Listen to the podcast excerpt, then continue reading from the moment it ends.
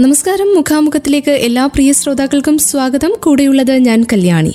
കാലത്തെ അതിജീവിക്കുന്ന പ്രമേയങ്ങൾ കണ്ടെടുക്കുക. അതിനെ വ്യത്യസ്തമായ പരിസരങ്ങളിലേക്ക് പറിച്ചു നടുക. ശരിക്കും പറഞ്ഞാൽ എഴുത്തുകാരന്റെ കഴിവ് അതുതന്നെയാണ് അങ്ങനെ പ്രത്യേക കഴിവുള്ള എഴുത്തുകാരനാണ് ശ്രീ മോബിൻ മോഹൻ. രണ്ടായിരത്തി ഇരുപത്തിയൊന്നിലെ കേന്ദ്ര സാഹിത്യ അക്കാദമി യുവ പുരസ്കാരം നേടിയ സാഹിത്യകാരൻ മോബിൻ മോഹനാണ് ഇന്ന് മുഖാമുഖത്തിൽ നമുക്കൊപ്പം ചേരുന്നത്. കൂടുതൽ വിശേഷങ്ങൾ ചോദിച്ചറിയാം. അപ്പോൾ ഏറെ സ്നേഹത്തോടെ മുഖാമുഖത്തിലേക്ക് സ്വാഗതം ചെയ്യുകയാണ് സാഹിത്യകാരൻ മോബിൻ മോഹനെ. നമസ്കാരം സാർ. സ്വാഗതം മുഖാമുഖത്തിലേക്ക്. സന്തോഷം. സന്തോഷം സന്തോഷം. ഓക്കെ. അപ്പോൾ അതിലേറെ സന്തോഷമുണ്ട് കേന്ദ്ര സാഹിത്യ അക്കാദമിയുടെ യുവ പുരസ്കാരം സാറിനാണെന്ന് അറിഞ്ഞപ്പോൾ ഏറെ ആശംസകൾ അഭിനന്ദനങ്ങൾ sir.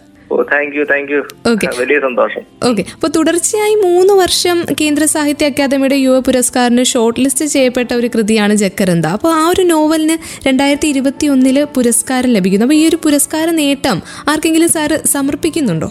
തീർച്ചയായും ഞാൻ ഈ പുരസ്കാര നേട്ടം സമർപ്പിക്കുന്നത് നിങ്ങൾക്കറിയാമല്ലോ ഞാൻ ഇടുക്കി ജില്ലക്കാരനാണ്. പ്രത്യേകിച്ച് ഇടുക്കി ജില്ലയെ സംബന്ധിച്ചിടത്തോളം വലിയ ഒരു സാംസ്കാരിക പാരമ്പര്യം പ്രത്യേകിച്ച് എഴുത്തിന്റെ രംഗത്ത് ഒരുപാട് എന്താ പറയാ പ്രശസ്തരായിട്ടുള്ള എഴുത്തുകാരൊന്നും ഉള്ള ഒരു ഭൂമികയല്ല അങ്ങനെ വരുമ്പോ ഇതിനു മുമ്പ് എനിക്ക് മുന്നേ ഉള്ള ഒരു തലമുറ കലയും എഴുത്തും ഒക്കെയായി ആയി ബന്ധപ്പെട്ട് നില അവരുടെ ജീവിതചര്യ പരുവപ്പെടുത്തിയ ഒരു തലമുറയ്ക്ക് മലയാള സാഹിത്യത്തിലേക്ക് എന്താ പറയാ എത്തപ്പെടാനായിട്ട് അല്ലെങ്കിൽ അവരുടെ ഒരു സാഹിത്യ ജീവിതം വിജയകരമായി പൂർത്തീകരിക്കുവാനായിട്ട് അവർക്ക് കഴിഞ്ഞില്ല എന്നുള്ളതാണ്. ബഹുഭൂരിപക്ഷം ആളുകൾക്ക്. അപ്പോ പ്രത്യേകിച്ച് ഈ ഇടുക്കിയുടെ വല്ലായ്മകൾക്കും ഇല്ലായ്മകൾക്കും നടുവിൽ അവർക്ക് എന്താ പറയാ ഈ ജീവിതത്തോടുള്ള ഒരു അവരുടെ ജീവിക്കുവാനുള്ള പോരാട്ടങ്ങൾക്കിടയിൽ അത് കൃത്യമായി കൊണ്ടുപോകാനൊന്നും കഴിഞ്ഞില്ല. പക്ഷെ അവർ തെളിച്ച കാട്ടുവഴികളിലൂടെയാണ് ഞങ്ങളെ പോലെയുള്ള പുതിയ എഴുത്തുകാർ ഇടുക്കിയിലെ പുതിയ എഴുത്തുകാർ നടന്നു പോകുന്നത്. അപ്പൊ ഉറപ്പായിട്ടും ഇടുക്കിയിലെ മുതിർന്ന എഴുത്തുകാർക്കും സാംസ്കാരിക പ്രവർത്തകർക്കുമാണ് ഈ പുരസ്കാരം ഞാൻ സമർപ്പിക്കാൻ ആഗ്രഹിക്കുന്നത്. ഓക്കെ അപ്പോൾ ഈ ഒരു പുരസ്കാരം ഇപ്പോൾ സാറ് പറഞ്ഞ പോലെ തന്നെ ഇടുക്കിയിലുള്ള നമ്മൾ അറിയപ്പെടാതെ പോയി അല്ലെങ്കിൽ ഒരു പക്ഷേ പിന്നെ സാഹിത്യ രംഗത്തേക്ക് കൂടുതൽ അറിയപ്പെടേണ്ടിയിരുന്ന ഒത്തിരി പേര് അറിയപ്പെടാതെ പോയി. അങ്ങനെ ഒരു പിന്നെ ധ്വനിയുണ്ടോ ഈ പറഞ്ഞ വാക്കുകളിൽ തീർച്ചയായും തീർച്ചയായും. ഓക്കെ അങ്ങനെയുണ്ട് അങ്ങനെയുണ്ട്. കാരണം ഒന്ന് ഇടുക്കി ഒരു കാലഘട്ടത്തിൽ ഇപ്പൊ ഈ കുടിയേറ്റവുമായി ബന്ധപ്പെട്ട് ഇവിടുത്തെ മണ്ണിനോടും മലജന്തുക്കളോടും അതുപോലെ തന്നെ മഴയോടും തണുപ്പിനോടും ഒക്കെ പോരാടി ജീവിക്കുവാനുള്ള ഒരു തത്രപ്പാടായിരുന്നു അവർക്ക്. അപ്പൊ ആ ഒരു സമയത്ത് ഇവർക്ക് കലയും സാഹിത്യവും ഒന്നും ആ രീതിയിൽ കൊണ്ടുപോകാനായിട്ട് കഴിഞ്ഞില്ല. കലാകാരന്മാരായിട്ടുള്ള എഴുത്തുകാരായിട്ടുള്ള ആളുകളൊക്കെ കുടിയേറിയവരുണ്ട്. പക്ഷെ അവർക്കൊന്നും അങ്ങനെ അവരുടെ ഒരു സാഹിത്യ ജീവിതം മുന്നോട്ട് കൊണ്ടുപോകാനായിട്ട് കഴിഞ്ഞില്ല. പക്ഷെ അവർ കുറെ ശ്രമങ്ങൾ നടത്തിയിരുന്നു. ഇവിടുത്തെ ഒരു സാംസ്കാരിക ഭൂമിയെ ചലനാത്മകമാക്കുവാനുള്ള ഒരുപാട് ശ്രമങ്ങൾ നടത്തിയിരുന്നു. അതിന്റെയൊക്കെ ഒരു ഒരു പ്രൊഡക്റ്റ് ആണ് ഞങ്ങൾ എന്ന് വേണമെങ്കിൽ പറയാം. അപ്പോൾ സാർ ഇങ്ങനെ ഒരു ഇന്റർവ്യൂവിൽ ഇങ്ങനെ പറയുന്നത് ഞാനത് പിന്നെ വായിച്ചിരുന്നു. ഇടുക്കിയിലുള്ള പിന്നെ വളരെ നിഷ്കളങ്കരായിട്ടുള്ള ആളുകൾക്ക് ഇതൊന്നും മാർക്കറ്റ് ചെയ്യാൻ ഇപ്പോൾ എഴുത്തുകാരാണെങ്കിൽ പോലും അത് മാർക്കറ്റ് ചെയ്യാൻ അല്ലെങ്കിൽ ഒരു പബ്ലിസിറ്റി കൊടുക്കാനെന്നും പിന്നെ ഒരു അതില്ലാത്തത് കൊണ്ടാണ് അല്ലെങ്കിൽ അത്രയ്ക്ക് നിഷ്കളങ്കരാണ് അവർ അതുകൊണ്ടാണ് പ്രമുഖമായിട്ട് അല്ലെങ്കിൽ ഈ ഒരു മുഖ്യധാരയിലേക്ക് അവർ എത്താത്തതെന്ന്. അങ്ങനെയുണ്ടോ സാറിന്? അങ്ങനെ ഉണ്ടോ എന്ന് ചോദിച്ചാൽ പലപ്പോഴും ഒരു എഴുത്തുകാരന്റെ ഒരു മാർക്കറ്റിംഗ് വാല്യൂ ആണ് പലപ്പോഴും പ്രധാനമായും പ്രത്യേകിച്ച് പബ്ലിഷേഴ്സ് അടക്കം അല്ലെങ്കിൽ മാസികളടക്കം പരിഗണിക്കുന്നത്. അവന്റെ അവന് എത്രത്തോളം ഫ്രണ്ട് സർക്കിൾ ഉണ്ട് അവന് എത്രത്തോളം ഈ അപ്പോ ഈ എഴുത്തിന്റെ ഒരു ആഴമോ അല്ലെങ്കിൽ അതിലെ ജീവിതമോ ഒന്നും പലപ്പോഴും പരിഗണിക്കപ്പെടാതെ പോകുന്നുണ്ട്. ഞാൻ അടച്ചാ അടച്ചാക്ഷേപിക്കുകയല്ല പലപ്പോഴെങ്കിലും. അപ്പോ ഇത് കൃത്യമായിട്ട് മാർക്കറ്റ് ചെയ്യുക. ഇത് പ്ര- പ്രത്യേകിച്ച് ഈ ഒരു മാർക്കറ്റിങ്ങിന്റെ ഒരു കാലഘട്ടമാണല്ലോ. അപ്പൊ. ഓരോ എഴുത്തുകാരനും അവനെ മാർക്കറ്റ് ചെയ്ത് സാഹിത്യ രംഗത്തെ ഒരു മാർക്കറ്റിംഗ് വാല്യൂ ഉയർത്തിക്കൊണ്ട് വന്നെങ്കിൽ മാത്രമേ എഴുതാൻ കഴിയൂ അല്ലെങ്കിൽ അത് ആളുകളിലേക്ക് എത്തൂ എന്നുള്ള ഒരു അവസ്ഥയിലേക്ക് വരുന്നത് ഒരു കാരണവശാലും സാഹിത്യത്തിന് ഗുണം ചെയ്യില്ല. അക്കാര്യത്തിൽ ഏറ്റവും പുറകിൽ കിടക്കുന്ന എഴുത്തുകാർ ഇടുക്കി ജില്ലയിലെ എഴുത്തുകാരാണ് എന്നാണ് എനിക്ക് തോന്നിയിട്ടുള്ളത്. Okay okay sir. അപ്പോൾ മലയാള സാഹിത്യത്തിലെ പുതുതലമുറ എഴുത്തുകാരൻ എന്ന നിലയിൽ ഈ ഒരു പുരസ്കാരം സാറിന് കൊണ്ടുവന്നിട്ടുള്ള ഒത്തിരി ഉത്തരവാദിത്തങ്ങൾ ഉണ്ടായിരുന്നു. അപ്പോൾ അങ്ങനെയുള്ള ഉത്തരവാദിത്തങ്ങളെ കുറിച്ച് പറയുകയാണെങ്കിൽ ഏതൊക്കെയാണ് സാർ അത്?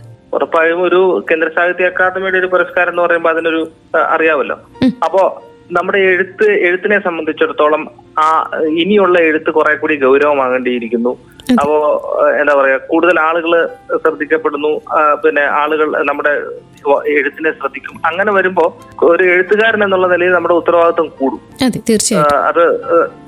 എന്താ പറയാ എഴുത്തിനോടുള്ള പിന്നെ നമ്മുടെ ഉത്തരവാദിത്വം കൂടും വായനക്കാരനോടുള്ള ഉത്തരവാദിത്വം കൂടും.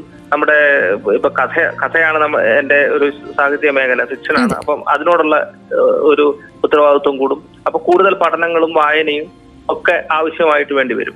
ഓക്കെ അപ്പോൾ ജക്കരന്ത എന്ന നോവലിനാണ് പിന്നെ ഈ സാഹിത്യ അക്കാദമിയുടെ അവാർഡ് കിട്ടുന്നത്. അപ്പോൾ ആദ്യമായി എഴുതുന്ന നോവൽ അതും യൂറോപ്യൻ പശ്ചാത്തലത്തിൽ രചിക്കപ്പെട്ട ഒന്ന്. അപ്പോൾ ഈ ഒരു നോവലിലേക്ക് എങ്ങനെയാണ് സാർ എത്തുന്നത്? ഏതൊക്കെ വഴികളിലൂടെ സഞ്ചരിച്ചാണ് ജക്കരന്തയിലേക്ക് എത്തിയത്? ഈ ജക്കരന്ത എന്ന മരം ആ മരം ഇപ്പോ പിന്നെ നമ്മുടെ വഴിയോരങ്ങൾ ഭംഗിയാക്കാൻ വേണ്ടി ഇപ്പം മൂന്നാർ മറയൂർ റോഡിൽ ഈ മരങ്ങൾ ധാരാളമായിട്ടുണ്ട്. വയലറ്റ് പൂക്കളാണ് അതിനുള്ളത്. അപ്പോ ഇത് പൂക്കുന്ന സമയത്ത് ഇതിന്റെ ഇലകൾ കാണാൻ കഴിയാത്ത വിധത്തിൽ നിറഞ്ഞ് പൂക്കൾ കാണും. അപ്പൊ വയലറ്റ് ഒരു വയലറ്റ് വെൽവെറ്റ് പുതച്ചതുപോലെ ഒരു മരം ഇങ്ങനെ നിൽക്കുന്നതായിട്ട് നമുക്ക് അപ്പൊ വളരെ എനിക്ക് ഈ മറയൂർ യാത്രയിലാണ് ഈ മരം എനിക്ക് എന്റെ മനസ്സിലേക്ക് കുടി കുടിയേറിയത്. അപ്പോ ഈ മരത്തെ പറ്റിയുള്ള പിന്നെ പല അന്വേഷണങ്ങളും ഈ മരത്തെ ചുറ്റിപ്പറ്റിയുള്ള ആ മരം അങ്ങനെ എന്റെ മനസ്സിൽ നിന്ന് പോയില്ല. മരത്തെ സംബന്ധിച്ചുള്ള എന്റെ അന്വേഷണങ്ങളാണ് പിന്നെ അത് യൂറോപ്പും ലാറ്റിൻ അമേരിക്കയിലും ഒക്കെ ഈ ജക്കരന്ത എന്ന് പറയുന്ന മരം അവരുടെ ജീവിതത്തിന്റെ ഭാഗമാണെന്നും പല നഗരങ്ങളും വളരെ സുന്ദരമാക്കുവാനായിട്ട് ഇത്തരം മരങ്ങൾ വെച്ചുപിടിപ്പിക്കാറുണ്ടെന്നും. ഈ ഇതിന്റെ വസന്ത കാലഘട്ടത്തിൽ ജക്കരന്ത ഫെസ്റ്റിവലുകൾ നടക്കുന്നുണ്ട് എന്നും ഇതുമായി ബന്ധപ്പെട്ട ഒത്തിരി മിത്തുകളൊക്കെ ഉണ്ടെന്നും ഒക്കെ അറിഞ്ഞതും അതൊരു കഥയായി രൂപപ്പെട്ട് അല്ലെങ്കിൽ അതിന് കുറച്ചുകൂടി വികാസം ഉണ്ടായി അതൊരു നോവലായി പരിണമിക്കുകയായിരുന്നു. ഓക്കെ. അപ്പോൾ ശരിക്കും പറഞ്ഞാൽ യാത്രയിൽ കണ്ടുമുട്ടിയ ജക്കരന്തയാണ് പിന്നീട് അക്ഷരങ്ങളായി ജക്കരന്തയിലേക്ക് എത്തിയത് അല്ലേ? അതെ അതെ തീർച്ചയായിട്ടും. അപ്പോൾ യാത്രകളിൽ നിന്നാണോ അധികവും വിഷയങ്ങൾ കണ്ടെടുക്കാറുള്ളത്? യാത്രകൾ നമ്മളെ പിന്നെ ഒരുപാട് സഹായിക്കാറുണ്ട്. വിഷയങ്ങൾ കണ്ടെത്താനും നമുക്ക് യാത്ര എന്ന് പറയുമ്പോൾ പ്രത്യേകിച്ച് നമ്മുടെ കുറെ അധികം എന്താ പ്രകൃതി പ്രകൃതിയുടെ വ്യത്യസ്ത ഭാവങ്ങൾ നമുക്ക് കാണാനായിട്ട് കഴിയും വ്യത്യസ്ത ജീവിതങ്ങൾ കാണാൻ കഴിയും. അപ്പോ എന്താ പറയാ നമ്മൾ നിൽക്കുന്ന ഒരു സ്ഥലത്ത് നിന്ന് മാറി നിൽക്കുമ്പോൾ നമുക്ക് ഒരുപാട് വൈവിധ്യങ്ങൾ കാണാൻ പറ്റും. അത്തരം വൈവിധ്യങ്ങൾ നമ്മുടെ കഥയിലും കൊണ്ടുവരാനായിട്ട് കഴിയും. അപ്പൊ അപ്പോൾ യാത്രകൾ ഉറപ്പായും നമ്മുടെ എഴുത്തിനെയും നമ്മുടെ എന്താ പറയാ നമ്മുടെ ഒരു സർഗ സർഗാത്മകതയും ഒക്കെ വിപുലപ്പെടുത്താനായിട്ട് സഹായിക്കുമെന്നാണ് ഞാൻ വിചാരിക്കുന്നത്. ഓക്കെ സർ അപ്പോൾ രചനയെ കുറിച്ച് പി. സുരേന്ദ്രൻ എന്ന സാഹിത്യകാരൻ പറഞ്ഞതുപോലെ കഥ ഏത് യാഥാർത്ഥ്യം ഏത് എന്നറിയാത്തൊരു വിഭ്രമത്തിൽ വായനക്കാരെ എത്തിക്കാനായിട്ട് കഴിവുള്ള ഒരു നോവൽ എന്നാണ് അദ്ദേഹം ജക്കരന്ത എന്ന നോവലിനെ വിശേഷിപ്പിച്ചത്. അപ്പോൾ ഇങ്ങനെ പറയുമ്പോഴും പൂർണമായും ഫിക്ഷണലാണോ ശരിക്കും പറഞ്ഞാൽ ജക്കരന്ത? ജീവിതാനുഭവങ്ങൾ ഇടയ്ക്കെങ്കിലും അക്ഷരങ്ങളിൽ അടക്കിയിട്ടുണ്ടോ? തീർച്ചയായും ഒരു എഴുത്തുകാരന്റെ ആത്മാംശം അവന്റെ എഴുത്തിൽ കാണുമല്ലോ. അത് പ്രത്യക്ഷമായിട്ടില്ല പരോക്ഷമായിട്ട് അദൃശ്യമായിട്ട് കാണും. ഇതിനകത്ത് പ്രണയമുണ്ട് സൗഹൃദമുണ്ട് മതമുണ്ട് വംശീയതയുണ്ട് അതുപോലെ തന്നെ മിത്തുകളുണ്ട് ചരിത്രം കടന്നു വരുന്നുണ്ട് നെപ്പോളിയൻ ബോണപ്പാർട്ടും പോംബിയും ഒക്കെ ഇതിന്റെ ഭാഗമായിട്ട് വരുന്നുണ്ട്. ഒരു നൂറ്റാണ്ട് മുമ്പുള്ള യൂറോപ്പിന്റെ ഒരു ചരിത്രമാണ് കഥയിലെ ഒരു പ്രധാനപ്പെട്ട കാര്യം എന്ന് പറയുന്നത്. അപ്പോൾ ഉറപ്പായിട്ടും ആ കാലഘട്ടത്തിലുണ്ടായ ചരിത്രവും സംഭവ വികാസങ്ങളും ഒക്കെ നോവൽ പറഞ്ഞു പോകുന്നുണ്ട്. പക്ഷെ ആത്യന്തികമായിട്ട് ഫിക്ഷനാണ്. ഫിക്ഷൻ എന്ന് പറയുമ്പോൾ ആൽബർ കാമു പറഞ്ഞിരിക്കുന്ന ഒരു വാക്യം എന്ന് പറയുന്നത് നമ്മൾ ഈ ലോകത്തോട് വിളിച്ചു പറയാൻ സത്യം വിളിച്ചു പറയാൻ ഉപയോഗിക്കുന്ന നുണകളെയാണ് ഫിക്ഷൻ എന്ന് പറയുന്നത്. അപ്പൊ നുണയാണ് ഫിക്ഷൻ എന്ന് പറയുന്ന ഒരു നുണയാണ്. പക്ഷെ അതിനൊരു സത്യസന്ധതയുണ്ട്. അതിനൊരു എന്താ ഒരു ലോകത്തോട് സത്യം വിളിച്ചു പറയുക എന്നുള്ള ഒരു ഉത്തരവാദിത്വമുണ്ട് അപ്പോ പൂർണമായും അതൊരു എന്താ പറയാ ഈ ഈ ചരിത്രം മാത്രമല്ല അതിനകത്ത് മിത്തുകൾ മാത്രമല്ല ഈ മിത്തുകളിൽ തന്നെ നിർമ്മിച്ചെടുത്ത മിത്തുകൾ ഉണ്ടാവും അപ്പൊ അത്തരത്തിലുള്ള ഫിക്ഷന്റെ എല്ലാ സ്വഭാവവും അതിൽ ഉൾച്ചേർന്നിരിക്കും. ഓക്കെ. അപ്പൊ ജക്കരന്തി ഒരു ചരിത്രാഖ്യായിക എന്ന് കൂടി വിളിക്കാൻ സാധിക്കുമോ? ഒരിക്കലുമില്ല ഒരിക്കലുമില്ല ഒരിക്കലുമില്ല. അത് ഭാവനയിൽ വിരിഞ്ഞ സാങ്കല്പികമായ ഭൂമികകളാണ്. അതൊരു അതിന് ചരിത്രവുമായി യാതൊരു ബന്ധവുമില്ല. ഓക്കെ. അപ്പോൾ ഈ സാറിന്റെ എഴുത്ത് ജീവിതത്തെക്കുറിച്ച് ചോദിക്കുകയാണെങ്കിൽ ആ ഒരു ജീവിതം രൂപപ്പെടുത്തുന്നതിൽ അല്ലെങ്കിൽ അക്ഷരങ്ങൾ ഒത്തുള്ള ആ ഒരു ചങ്ങാത്തം രൂപപ്പെടുത്തുന്നതിൽ കാഞ്ചിയാറിലെ പ്രത്യേകിച്ച് ഒരു കുടിയേറ്റ ഗ്രാമമായിട്ടുള്ള കാഞ്ചിയാർ ഏറെ സ്വാധീനിച്ചിട്ടുണ്ടാകും. എന്തൊക്കെയാണ് ഗ്രാമത്തെക്കുറിച്ച് എഴുത്തുകാരന് പറയാനുള്ളത്? ഈ കാഞ്ചിയാർ എന്ന് പറയുന്ന ഗ്രാമത്തിന് ഒരു പ്രത്യേകതയുണ്ട്. ഇപ്പം ലോകത്തിൽ തന്നെ ഈ ഗോ- ഗോത്ര ജനതയുടെ ഒരു കുടിയേറ്റമാണ് ഹൈറേഞ്ചിൽ ആദ്യമായിട്ടുണ്ടായത് അപ്പം ഈ ലോകത്തിൽ ഈ ഗോത്ര ജനതകൾക്ക് ഒരു രാജാവ് ഉള്ളത് വളരെ ചുരുക്കം ഗോത്ര ജനതകൾക്കേ ഉള്ളൂ. അത് മന്നാൻ സമുദായത്തിൽ ഇപ്പോഴും രാജഭരണം നിലനിൽക്കുന്ന ഒരു ഗോത്ര സമൂഹമാണ്. ആ മന്നാൻ സമുദായത്തിലെ രാജാവിന്റെ ഭരണ കേന്ദ്രം കാഞ്ചിയാറ്റിലാണ്. അപ്പോ ആ രാജാവുമായി ബന്ധപ്പെട്ടും ആ മന്നാൻ സമുദായവുമായി ബന്ധപ്പെട്ടും നിരവധി കലാരൂപങ്ങൾ ഇപ്പൊ മന്നാൻ കൂത്തുപോലെ അല്ലെങ്കിൽ അവരുടെ കണ്ണാടിപ്പായ പോലെയുള്ള എന്താ പറയാ അവരുടെ ഉൽപ്പന്നങ്ങൾ അങ്ങനെ അത്തരത്തിലൊരു വലിയ സാംസ്കാരിക പൈതൃകം കാഞ്ചാറിനുണ്ട് മാത്രമല്ല കുടിയേറിയ സമയത്ത് തന്നെ നിരവധി നാടക പ്രവർത്തകർ എഴുത്തുകാർ ആയിട്ടുള്ള ആളുകൾ ഈ കാഞ്ചാറ്റിൽ തമ്പടിക്കുകയും നാടക സമിതികളായിട്ടും ഗ്രന്ഥശാലകളായിട്ടും ഏറ്റവും കൂടുതൽ ഗ്രന്ഥശാലകളുള്ള അല്ലെങ്കിൽ നാടക സമിതികളുള്ള സാംസ്കാരിക പ്രവർത്തകരുള്ള ഇടുക്കിയിലെ ഒരു പ്രധാനപ്പെട്ട ഒരു സാംസ്കാരിക കേന്ദ്രമാണ് കാഞ്ചിയാർ ഉറപ്പായിട്ടും അവിടെ ജെ- പിന്നെ ആ ഗ്രാമത്തിൽ ജനിച്ച് വളരാൻ കഴിഞ്ഞത് നമ്മുടെ ഒരു എഴുത്തിനെയും നമ്മുടെ ഒരു സാംസ്കാരിക ബോധ്യത്തെയും ഒക്കെ പരിവപ്പെടുത്തുന്നതിൽ വലിയ പങ്ക് വഹിച്ചിട്ടുണ്ട്.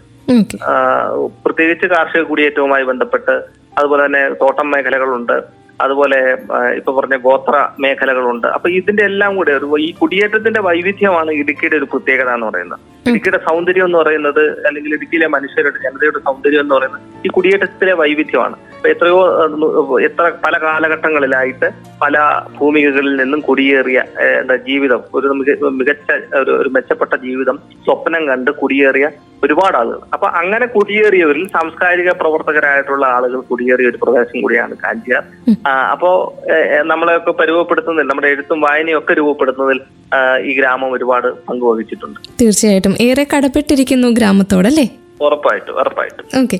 പിന്നെ ഒരു കാര്യം കൂടെ ചോദിക്കാനുള്ളത് ഈ ഇടുക്കി മുൻസിഫ് കോടതിയിൽ അഭിഭാഷകൻ കൂടിയാണ്. അപ്പോൾ ഇതിനിടയ്ക്ക് വായനയ്ക്ക് സമയം കിട്ടുന്നു എഴുത്തിന് സമയം കിട്ടുന്നു എങ്ങനെയൊക്കെയാണ് ഇവ രണ്ടും ഇങ്ങനെ തുല്യം ചെയ്ത് കൊണ്ടുപോകുന്നത്?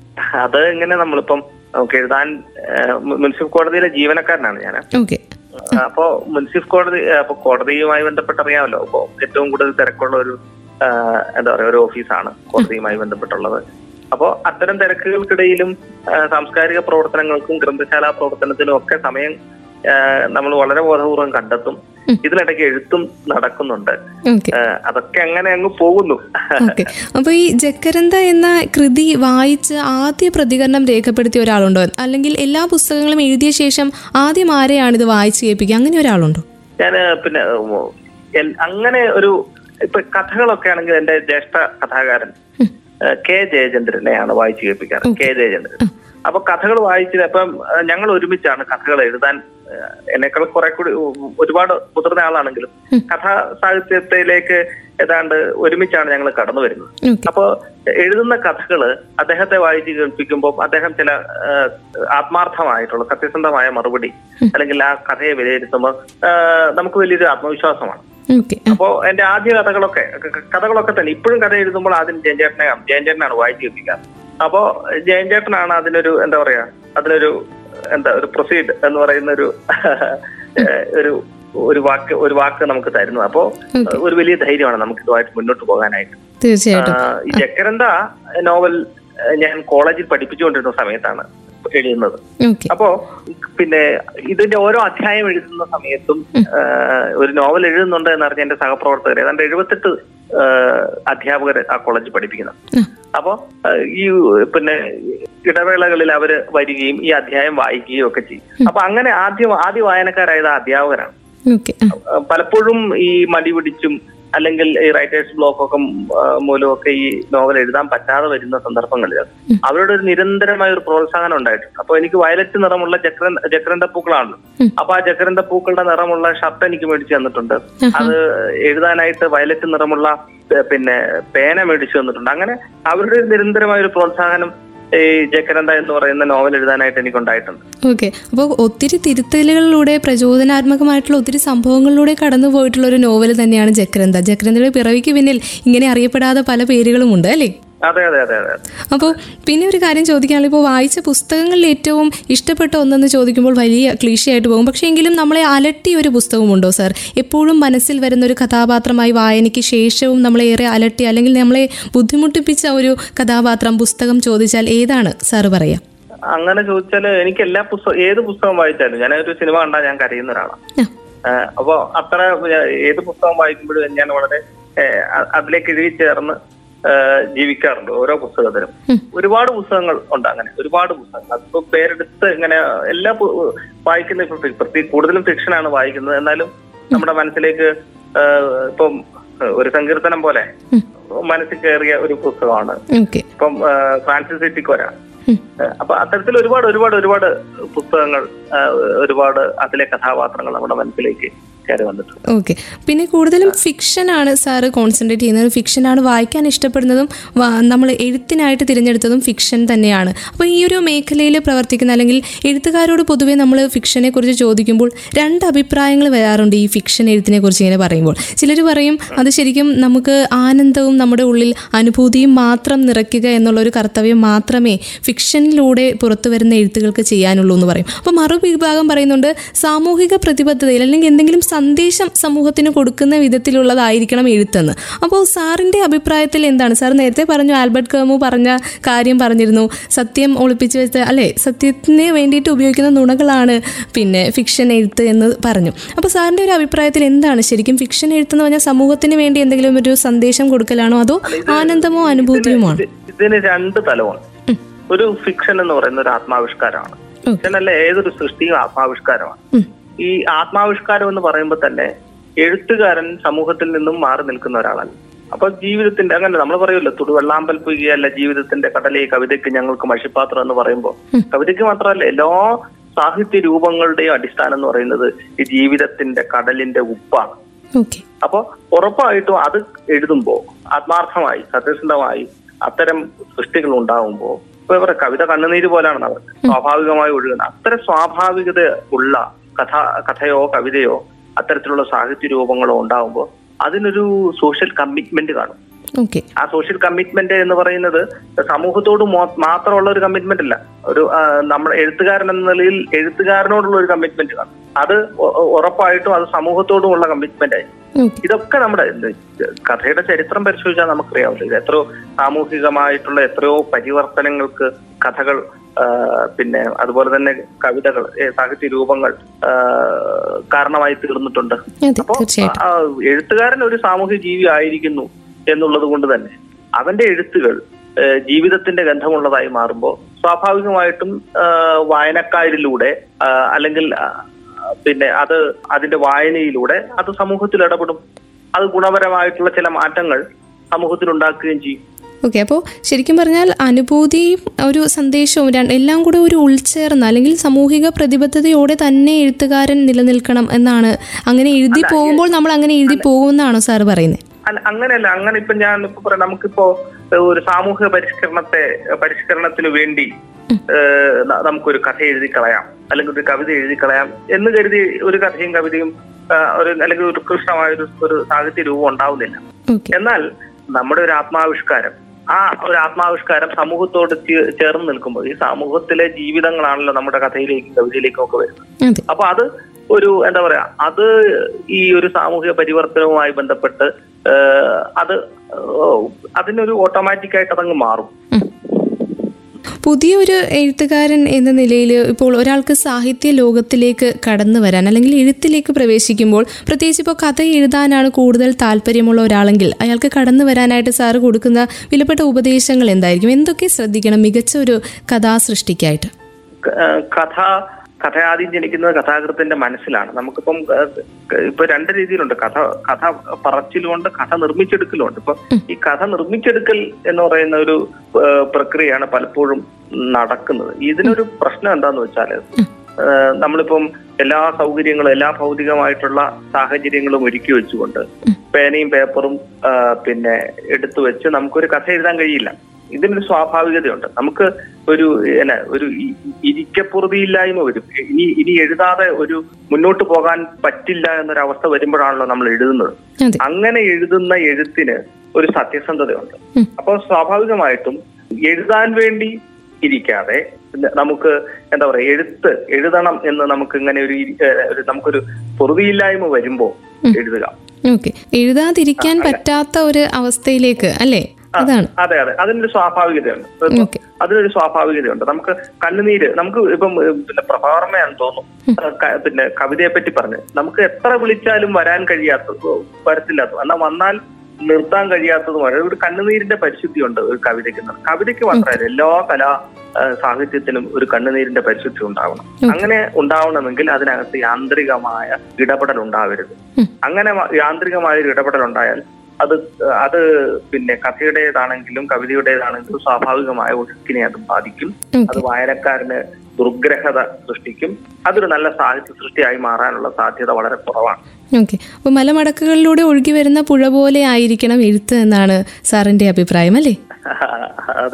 അങ്ങനെ പറയാം. അപ്പോൾ ശരിക്കും പറഞ്ഞാൽ ഇങ്ങനെ ഒരു കാര്യം പറയുന്ന സമയത്തും മറുവശത്ത് നമ്മൾ ചിന്തിക്കുമ്പോൾ ഒഴിഞ്ഞ പേപ്പർ ആയിരിക്കുമോ നമ്മളെ ഏറ്റവും കൂടുതൽ ഒരു എഴുത്തുകാരൻ എന്ന നിലയിൽ ഏറ്റവും കൂടുതൽ ഭയപ്പെടുത്തുന്ന ഒരു സംഗതി? അല്ല അത് അത് ഒരു ചിലപ്പോ ഒരു വാക്കിന് വേണ്ടി അല്ലെങ്കിൽ ഒരു ഒരു എന്താ ഒരു ഒരു വാചകത്തിന് വേണ്ടി നമ്മൾ ഇങ്ങനെ അനുയോജ്യമായ ഒരു ഒരു ഒരു തുടക്കത്തിന് വേണ്ടി നമ്മൾ ഇങ്ങനെ കാത്തിരിക്കേണ്ടതായിട്ട് വരും. പലപ്പോഴും ഈ വെള്ളക്കടലാസിന് മുൻപിൽ നമ്മളിങ്ങനെ വളരെ ആശങ്കയോടുകൂടി എന്താ പറയുക നിൽക്കേണ്ട അവസ്ഥ വരും. പക്ഷേ ഇതെന്താണ്? ഇത് ഇത് ഇതൊരു ഒരു സന്തുലിതാവസ്ഥയിലേക്ക് വന്നു കഴിയുമ്പോൾ ഉറപ്പായും ആ വാക്കുകൾ നമ്മളിലേക്ക് എത്തും. അതിന് ഒരു ഒരു ഒരു ക്ഷമയുണ്ട്. ആ ക്ഷമ ഉണ്ട് എങ്കിൽ ഉറപ്പായും ആ വാക്കുകൾ നമുക്കൊപ്പം വന്നു ചേരും. തീർച്ചയായിട്ടും തീർച്ചയായിട്ടും. അതിന് കാലത്തിന്റെയും കാലാവസ്ഥയുടെയും ഒക്കെ കളികളുമാണെന്ന് തോന്നുന്നു. ഇതിന്റെ ഒക്കെ ഇടയ്ക്ക് നടക്കുന്നുണ്ടെന്ന് തോന്നുന്നു. എല്ലാം സാഹചര്യങ്ങളും ഉണ്ടാവണം. ഓക്കെ. അപ്പോൾ ഇനി മനസ്സിലുള്ള കഥകൾ എന്തൊക്കെയാണ്? സാർ ഇനി വരാനിരിക്കുന്ന എഴുത്തുകളെ കുറിച്ചുകൂടി സംസാരിച്ച് എനിക്ക് തോന്നുന്നു നമുക്ക് ഈ ഒരു സംഭാഷണം അവസാനിപ്പിക്കാമെന്ന്. എല്ലാ കാലത്തും ഞാൻ എഴുതണം എന്ന് വിചാരിച്ചു അതായത് എഴുത്ത് ഗൗരവമായി എടുക്കുന്ന കാലഘട്ടം മുതലേ എഴുതണമെന്ന് വിചാരിക്കുന്നത് ഇടുക്കിയുടെ കുടിയേറ്റവുമായി ബന്ധപ്പെട്ട ഒരു കഥയാണ്. കഥയോ നോവലോ ഒക്കെ. അപ്പോൾ ഇത് പറഞ്ഞാലും പറഞ്ഞാലും തീരാത്ത ഒരുപാട് കഥകളുണ്ട്. ചുറ്റും ജീവിതത്തിന്റെ വലിയ ആഴങ്ങൾ എനിക്ക് ചുറ്റുമുണ്ട്. പക്ഷെ അതിലേക്കൊന്ന് മുങ്ങാങ്കുഴി ഇടാനുള്ള ധൈര്യം പലപ്പോഴും എനിക്ക് ഇല്ല. ഇവരുടെ ജീവിതങ്ങൾ എങ്ങനെ ഞാൻ അക്ഷരങ്ങളാക്കി മാറ്റും? അവരുടെ ജീവിതത്തിന്റെ ആഴം ഒപ്പിയെടുക്കാൻ എന്റെ അക്ഷരങ്ങൾക്ക് കഴിയുമോ എന്നുള്ള ആശങ്കയൊക്കെ എനിക്കുണ്ട്. പക്ഷെ എന്നാലും എപ്പോഴും വലിയൊരു ആഗ്രഹം എന്ന് പറയുന്നത് ഇവിടുത്തെ പാർശ്വവൽക്കരിക്കപ്പെട്ട സ്വന്തം ജനിച്ച നാട്ടിൽ നിന്നും വേരറ്റ് വലിയ ജീവിതം സ്വപ്നം കണ്ട് മെച്ചപ്പെട്ട ജീവിതം സ്വപ്നം കണ്ട് ഈ ഭൂമിയിലേക്ക് വന്ന് പലതും നഷ്ടപ്പെട്ട ജീവിതത്തിലെ ഏറ്റവും പ്രധാനപ്പെട്ട ആളുകളും ആളുകൾ ജീവിതത്തിൽ നിന്നും പടിയിറങ്ങി പോകേണ്ടി വരുന്ന കാഴ്ച വളരെ നിസ്സഹായതയോടുകൂടി നോക്കി നിൽക്കേണ്ടി വന്ന ഒരുപാട് ആളുകളുടെ ജീവിതം എങ്ങനെ ഞാൻ കടലാസിലേക്ക് പകർത്തുമെന്നൊരു ആശങ്ക എനിക്കുണ്ട്. അപ്പോഴും അത്തരം ഒരു നോവലാണ് എന്റെ മനസ്സിലുള്ളത്. ഓക്കെ തീർച്ചയായിട്ടും അങ്ങനെ കുടിയേറ്റ ഗ്രാമങ്ങളുടെ ഇടനെഞ്ചിലേക്ക് അവരുടെ ചരിത്രത്തിലേക്ക് തീർച്ചയായിട്ടും മുങ്ങാങ്കുഴിയിട്ട് ചെല്ലാൻ കഴിയട്ടെ. എല്ലാവിധ ആശംസകളും പുതിയ പുസ്തകത്തിന് നേരുന്നു. ചിന്തകളിലൂടെ അക്ഷരങ്ങൾ ഒക്കെ പിറക്കട്ടെ എന്ന് ആശംസിക്കുകയാണ് സാർ. ഇത്രയും സമയം ഒപ്പമുണ്ടായിരുന്നതിന് ഒത്തിരി നന്ദി ഒത്തിരി സ്നേഹം. സന്തോഷം സന്തോഷം. ഒരുപാട് ഒരുപാട് സന്തോഷമുണ്ട് റേഡിയോ മംഗളത്തിനൊപ്പം ഇത്രയും ഒരു സമയം ചെലവഴിക്കാനായിട്ട് കഴി- കഴിഞ്ഞതിൽ വലിയ സന്തോഷമുണ്ട്. ഒരുപാട് നന്ദി. സന്തോഷം. ഒത്തിരി നന്ദി സർ. ഇടുക്കി എന്ന തന്റെ ഗ്രാമത്തെ ഏറെ സ്നേഹിക്കുന്ന ഒരു എഴുത്തുകാരനാണ് ശ്രീ മോബിൻ മോഹൻ. അദ്ദേഹത്തിന്റെ കാഞ്ചിയാർ എന്ന ഗ്രാമത്തെക്കുറിച്ച് അദ്ദേഹം പറഞ്ഞ വാക്കുകളിലൂടെ അത് ശരിക്കും പറഞ്ഞാൽ നമുക്ക് വെളിവായിട്ടുള്ള ഒരു കാര്യമാണ്. അത് മാത്രമല്ല ഇനിയും അദ്ദേഹത്തിന് ഇടുക്കിയെക്കുറിച്ച് എഴുതണം എന്നതാണ് ഒരു സ്വപ്നവും. എല്ലാവിധ ആശംസകളും ഒരിക്കൽ കൂടി അദ്ദേഹത്തിന് ആ പുതിയ പുസ്തകത്തിന് നേർന്നുകൊണ്ട് നമുക്ക് ഇന്നത്തെ മുഖാമുഖം അവസാനിപ്പിക്കാം. ഇത്രയും സമയം മുഖാമുഖത്തിൽ നിങ്ങൾക്കൊപ്പം ഉണ്ടായിരുന്നത് ഞാൻ കല്യാണി. വീണ്ടും അടുത്ത അധ്യായത്തിലൂടെ മറ്റൊരു അതിഥിയുമായി നമുക്ക് ഒരുമിക്കാം. തുടർന്നും കേട്ടുകൊണ്ടേയിരിക്കും radio Mangalam ninety one point two നാടിനൊപ്പം നേരിനൊപ്പം.